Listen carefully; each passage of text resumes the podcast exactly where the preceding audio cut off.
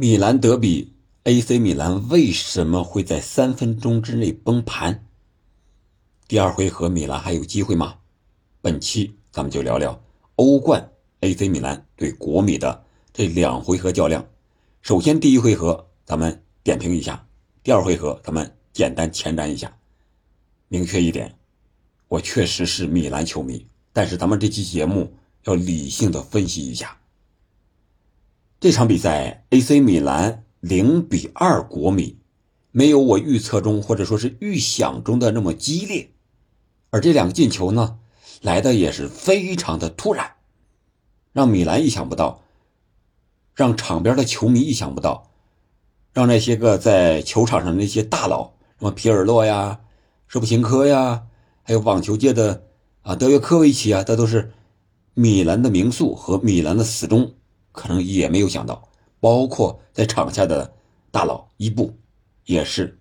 表情上非常的严峻，甚至有些痛苦啊，不像周中联赛面对拉齐奥2-0领先时候那么的潇洒。回到这场比赛，我们看一下，首先开局国米并不是那么咄咄逼人，而米兰呢仿佛还沉浸在联赛2-0拉齐奥之中，所以一开场的时候米兰是比较松的，没有紧起来。而国米这边呢似乎忌惮着米兰的一种高压或者主场的一种优势，他反而没有全力的去压，而是用他惯用的可以说是快速的通过中场，或者说长传冲吊直接找前面的哲科。哎，这招非常的凑效。第一个进球是7分23秒进的，在那之前呢是一个角球，在角球之前呢是一个前场的任意球，5分40秒的时候哲科造了一个前场的任意球，这个是在国米进攻的左边路靠近这个中场，可以说这个球非常的远，位置并不是很好，但是23号托莫里的犯规显得有点，从最终的结果导致进球来看有点鲁莽了。然后6分47秒的时候，利用这个角球的这个前场任意球的机会，国米赢得了一个角球，然后7分23秒这个角球哲科打进，这是哲科自己导演的一个进球。罚角球的时候呢，盯防哲科的是2号卡拉布里亚，是他们的队长。哲科进的是隔着卡拉布里亚用左脚端进去的，卡拉布里亚多高？1.77米，就我这么高。哲科多高？1.93米，相差有16公分，半个头多半个头。你想一想，这能防住吗？我们看那个慢动作的时候，可以说卡拉布里亚用上了全身吃奶的劲儿，都没有拥住哲科，而且哲科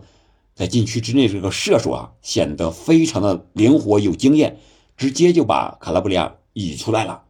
然后这个球过来的时候，卡拉布里亚是那个身体已经无法带动了，然后左脚隔着卡拉布里亚直接一端，麦尼昂也没有任何的反应，这个球就这么进了。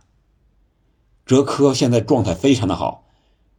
他35岁之后代表国米进了22个球，这是第23个好像是非常的有状态，现在已经是37岁高龄了。然后第2个进球呢时间很短，间隔不到3分钟，差5秒钟，10分18秒的时候姆希塔良进球。这个进球是怎么来的呢？先是麦尼昂在后场接到后卫的回传开大脚找吉鲁，吉鲁这个球是在巴斯托尼的和阿切尔比的贴身盯防之下，这个球拿不下来，只能顶回来。顶回来之后呢，让这个国米的23号巴雷拉抢断，然后巴雷拉分给了迪马尔科，迪马尔科又给了他们的10号老塔罗，老塔罗一漏老塔罗是一漏22号姆希塔良后边跟进。这个时候你说巧不巧，防守他的来到补位的中路的这个米兰的19号特奥突然之间就滑倒了，这一倒不要紧直接把门户打开，面对麦尼昂，姆希塔良非常从容的做了一个假动作，还晃过了麦尼昂，直接推中路将球打进2-0。这个进球，这个滑倒，特奥的滑倒，是不是让你想到了 N 年前兰帕德，利物浦的兰帕德那个滑倒失去了冠军，如出一辙啊！只不过那个滑倒兰帕德是在中场，而这个呢，特奥是在禁区之内，但是面对的结果是一样的，都是直接面对门将。这就是这两个进球。这时候说白了，米兰还没有反应过来，还没有给他打醒，仅仅又是3-5分钟之后，15分钟的时候，恰尔汗奥卢有一脚中柱，是后插上的一脚远射，打在立柱上。如果这个球也进了，我想着米兰是彻底一点机会都没有了，很有可能再进更多的球啊，再被进更多的球。但是米兰还稍微有那么一点运气，这个球没有进，也许为第二回合留下了那么一点点的机会，但是我个人觉得米兰真的没机会了，只能等着18年前的烟花德比的重演。咱们再简单了解一下05年的烟花德比。那场比赛是欧冠1/4决赛的第二回合，首回合米兰是在主场2-0取胜了，是凭借着皮尔洛的两个任意球的助攻，是斯塔姆和舍瓦的进球。那第二回合呢，国米上来就得攻，是吧？结果攻来攻去攻不进去，70多分钟的时候，那球迷不干了，加上裁判的一些判罚的因素吧，就扔下了这些个烟花呀，就砸到那个迪达的肩膀上了啊。后来协调来协调去，这场比赛无法再踢下去了，因为安全的原因嘛。最后判国米3-0负，这样的话米兰就是总比分5-0晋级了。那和上一次不一样的是，和18年前不一样的是，这次米兰是0-2输了。如果这场比赛还像18年前一样，第二回合啊，如果再判国米一个3-0，我想这米兰是能够晋级的。如果没有这个烟花德比，我想没有这个意外情况， AC 米兰凭借现在的状态和实力应该是没有机会翻盘的。为什么这么说呢？啊，首先我们要说一点，米兰这边莱奥的缺席确实对米兰的进攻防守整体的影响都是非常大的，因为你有莱奥的话，你前场的牵扯力在那儿，国米不可能那么大胆的去发动进攻，是吧？他肯定要打法上要有一些改变，而莱奥一缺席，前场的没有那个爆点啊，咱们前期也预测过了，只是米兰没有防住，是吧？然后第二回合如果莱奥复出，能够复出满血复活，那他能不能就是赢下来扳回来呢？我觉得危险。为什么这么说？我们看看国米啊，他的淘汰赛的晋级制度，1-0波尔图想攻破他的球门很难。5-3本菲卡，首回合是在本菲卡的主场，国米2-0胜了。然后回到国米的这个主场呢，来了个3-3。我觉得你最多米兰和国米第二回合也就是一个打平，双方都有进球的平局，米兰要狂攻，是吧？国米可能有一些漏洞，但是不会太多，毕竟国米这个防守体系啊，352也好，532也好，太成熟了，球员的个人能力、防守经验都没有任何的问题。而且在联赛周中5月14号还有一场联赛，国米面对的是萨索洛，是44分排在第13，是一个无欲无求的状态。而米兰面对的呢是斯佩齐亚，是27分排在第18，是一个保级的状态，必须得往前冲赢下来，他差前面的是3-4分啊，一场球还有机会，机会还比较大。所以说这两支球队对手的状态不一样，对他们在联赛中的消耗也是不一样的。而米兰和国米目前来看都是一心二用，都想联赛还要进前四，欧冠还要进决赛。所以说一心二用，以国米和米兰现在的实力看，显然对米兰的这种要求会更高一些，对他会更不利一些。所以我说米兰周中还有一场联赛要打，这个对体能的消耗是非常大的，他不可能为了这个几率不大的欧冠决赛然后放弃联赛吧，放弃联赛的前四吧。何况现在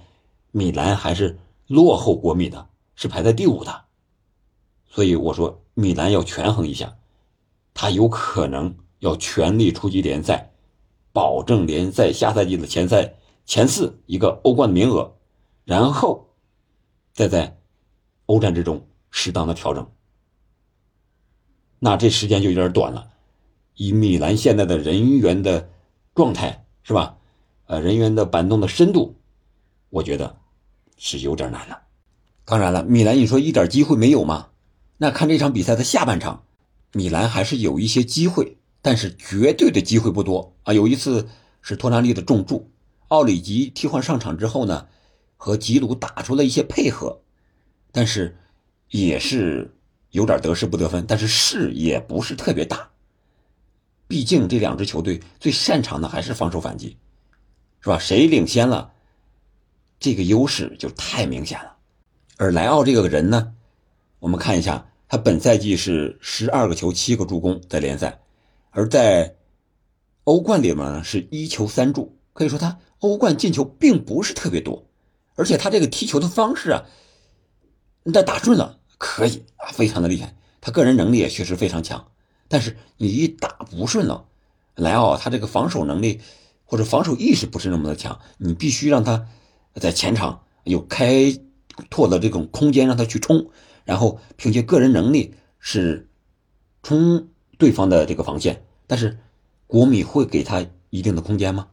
别忘了本赛季2023年以来，国米已经在3线都战胜了米兰，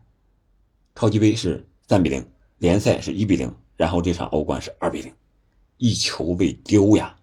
你想一想，很有可能第二回合我觉得是一个0-0，或者说是一个1-1的平局。虽然我是米兰球迷，但是冷静的理性的分析一下，国米进欧冠决赛的机会绝对是更大的啊。这个还真有点应验了前段时间网上传那个小视频啊，就是国外的预测，拿着鸡蛋上是贴着欧冠这个16强所有队的名单，他的预测就是曼城击碎皇马的鸡蛋，曼城进决赛；国米击碎米兰的鸡蛋，国米进决赛。前期的咱们不说了，都灵验了。然后决赛国米击碎曼城，国米得冠军。这是这样一个预测，非常有意思的预测。当然这只是一个玩笑，但是有的时候就像章鱼哥预测世界杯一样，它就是很玄学的东西。好吧，今天咱们就米兰国米聊到这儿吧。虽然我是米兰球迷，非常的心痛吧，但是我们冷静下来，理性的看待一下，米兰能够进欧冠的半决赛已经是非常好的一项年度的目标任务完成了。能够进决赛当然更好，进不了决赛我觉得也没什么可遗憾的了。然后把精力更多的关注在联赛，争取能够争四成功，下赛季欧冠咱们再来。好了，感谢您的收听，我们下期再见。